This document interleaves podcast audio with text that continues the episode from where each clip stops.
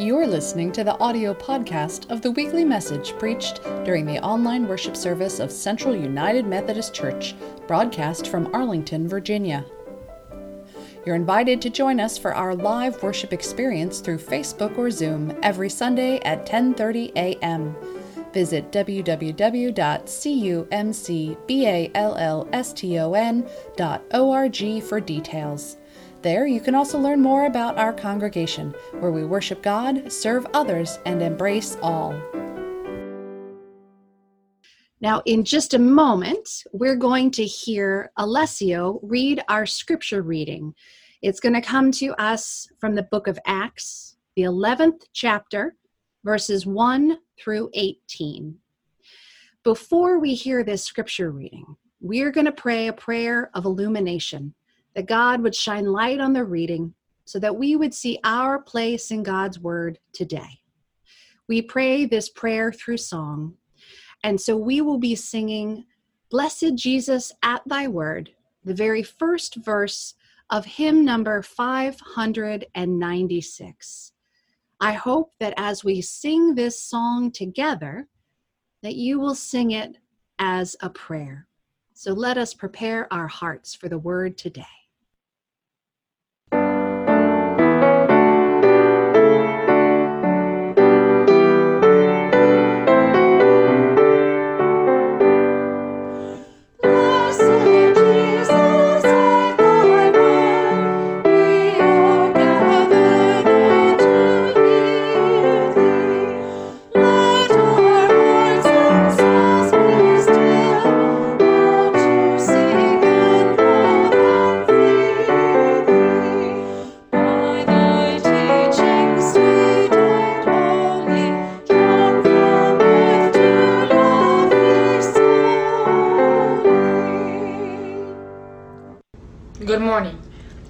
The reading is Peter chapter 11, verses 1 through 18.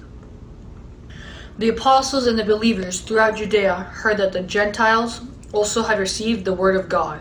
So when Peter went up to Jerusalem, the circumcised believers criticized him and said, You went into the house of uncircumcised men and ate with them.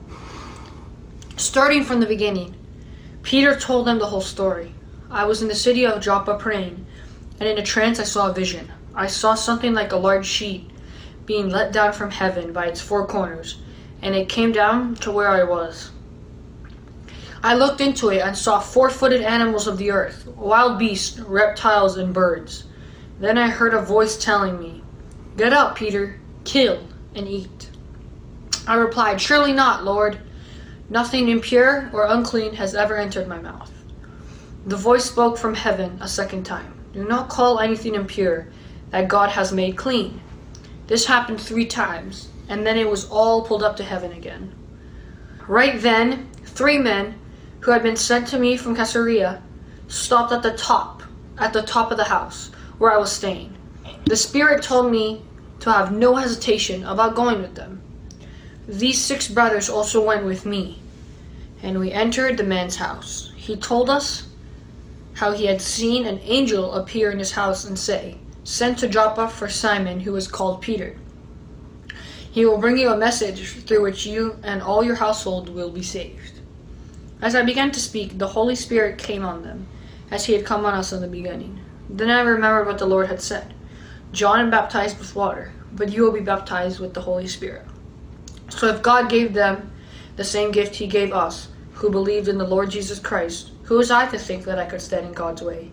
When they heard this, they had no further objections and praised God, saying, So then, even the Gentiles God had granted repentance that leads life.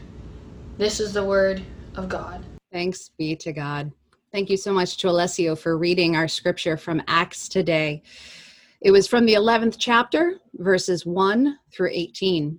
So here we are in the season of Lent. On Ash Wednesday, when we gathered for worship that day, we heard Psalm 51. Create in me a clean heart, O God, and renew a right spirit within me.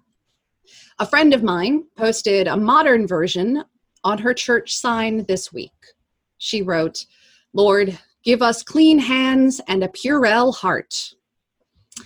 There was time when clean and unclean were clearly laid out. It was very clear if you were a Jewish person that you were to eat kosher food. Now, thousands of years ago, many of these kosher laws made perfect sense for health reasons. You wouldn't want to eat pork because of the risk of trichinosis. You wouldn't want to eat shellfish because there was no refrigeration and it could make you very sick very quickly. But there was a secondary reason as well. When you have strict laws about who you can share your table with, it helps to keep your community pure it helps to prevent you from interacting with people outside of your tribe. When it is important to marry people who believe in the same God that you believe, if you aren't allowed to share a meal with someone outside of your religion, it certainly helps to prevent intermarriage. When Christ came, he was a Jewish person. And many of his first followers were faithful Jewish people. And they witnessed the ministry of Jesus, expanding how God understood who was welcome in God's kingdom. In the very first week of our current sermon series, Come to the Table, we saw how Christ did this if you missed that sermon and you want to go back, you're welcome to later visit our webpage, cumcballston.org, where we keep our sermon archives. And there you'll hear the sermon about the Syrophoenician woman who challenged Jesus because she was a Gentile and she wanted Jesus to bring healing to her family. And when he tried to refuse her request, she argued that even the dogs under the table get to eat the crumbs from the master's table. In that moment, it expanded the circle of who was welcome at the table. Because when Jesus responded, he offered her more than crumbs. He gave her, a Gentile woman, a place at the table. In today's scripture reading from Acts, we are seeing God continue to expand the circle of who is welcome at the table. It's in a very clear way. Peter has a vision of changing those food laws. But Peter knew that it was about more than just food, it was about people. The book of Acts offers an account of the origin and the expansion of the Christian church. Christianity began, of course, as a movement of people who were Jewish. And many of the stories in Acts demonstrates Christianity's deep roots in the faithful people who were Jewish. As the church began to expand outside that original community, there were a number of tensions that came up. One of those tensions was about including Gentiles in the church. Our reading for today is a report from Peter, sending this report to some of the people in the church at Jerusalem. He tells them about an encounter that he had with a Gentile named Cornelius. It's a long story that begins in Acts chapter 10. What you need to know today is that Cornelius was a Gentile and a devout man who constantly prayed. During his prayers one day, he had a vision in which an angel instructed him to send for Peter, to bring Peter back to Caesarea where Cornelius lived. Meanwhile, Peter himself had a trance that convinced him that God wanted him to eat with Gentiles, and specifically that he should go to Cornelius's house. Previously, food rituals had separated a Jew like Peter from a Gentile like Cornelius. But both men were convinced by their visions that they should meet together. When they did, the Holy Spirit fell upon them, according to chapter 11, verse 15. It said the same way that the Holy Spirit fell upon the people at Pentecost in Acts chapter 2. As Peter the Jew and Cornelius the Gentile met together, the Holy Spirit fell upon them. So Peter reported to the church in Jerusalem. The people in that church had asked Peter, Why do you go to the home of uncircumcised men and eat with them at their table? Peter's response reported this amazing encounter with God when the Holy Spirit fell upon them. When they heard Peter's report of his meeting with Cornelius, they, overcome, they overcame their skeptical criticism of his eating in the home of a Gentile. They praised God. This is another time when God has widened the boundaries of who is welcome at the table. There's a Lutheran pastor, Reverend Nadia Bolz-Weber, and she likes to say this Whenever we draw lines and we separate ourselves on this side of the line from the bad people over there, Jesus simply goes and stands with the people on the other side of the line. Jesus always associates himself with the outcast, the ones labeled sinners, the ones the good religious people look down on and reject. And so the only way not to be on the other side of the line from Jesus is to stop drawing lines in the first place. But humans are natural born line drawers, aren't we? It's how we first establish our own identity as an individual who I am, who you are once we've established our own individual identity, it's how we do that as a group. This is the circle to which I belong.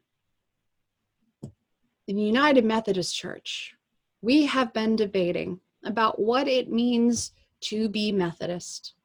The question before us in this last couple of years has been where to draw the line around including LGBT, LGBTQIA persons when it comes to marriage and ordination. It is a question that came up at our general conference last year, and a question that was supposed to be settled in May at our general conference this year. We don't know if that general conference will proceed as planned. This week, our bishops requested that our general conference be rescheduled due to the travel restrictions because of the coronavirus. Today, many of us are feeling like we're drawing lines around ourselves, our homes, our family, to protect ourselves from this unknown COVID 19. It may feel like we are turning inward and circling the wagons there is a natural thing that needs to happen. Keeping six feet apart as a social distance, washing our hands, staying home if we're ill, there are good practices that must be put in place. But in the same way that those kosher laws eventually meant that people had more than six feet of social distance, they had miles apart, we have to be careful in the coming weeks and months that we don't let our fears of this unknown illness allow ourselves to separate and draw a line between us and them.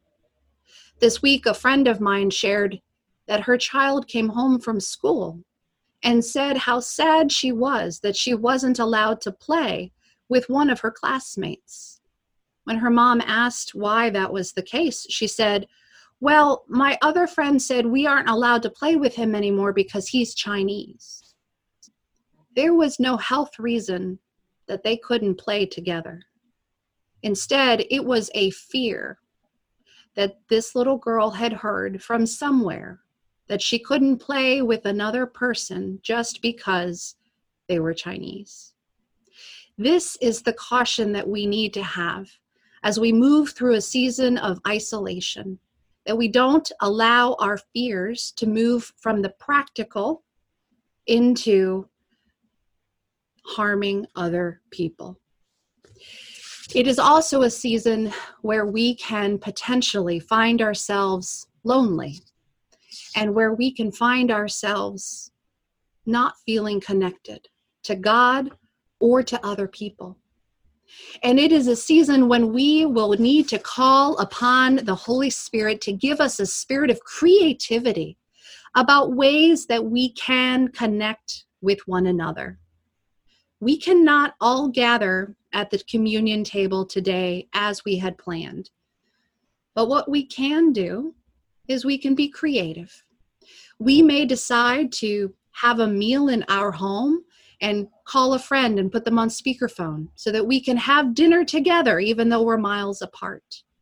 We may choose to use Zoom and other online means to connect with people, to check in, to phone friends, to write notes.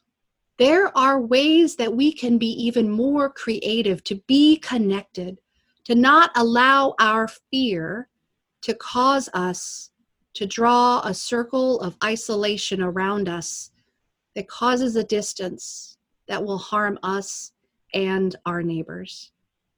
I look forward to the day when we can gather again to worship in person and to remember that all are welcome at God's table.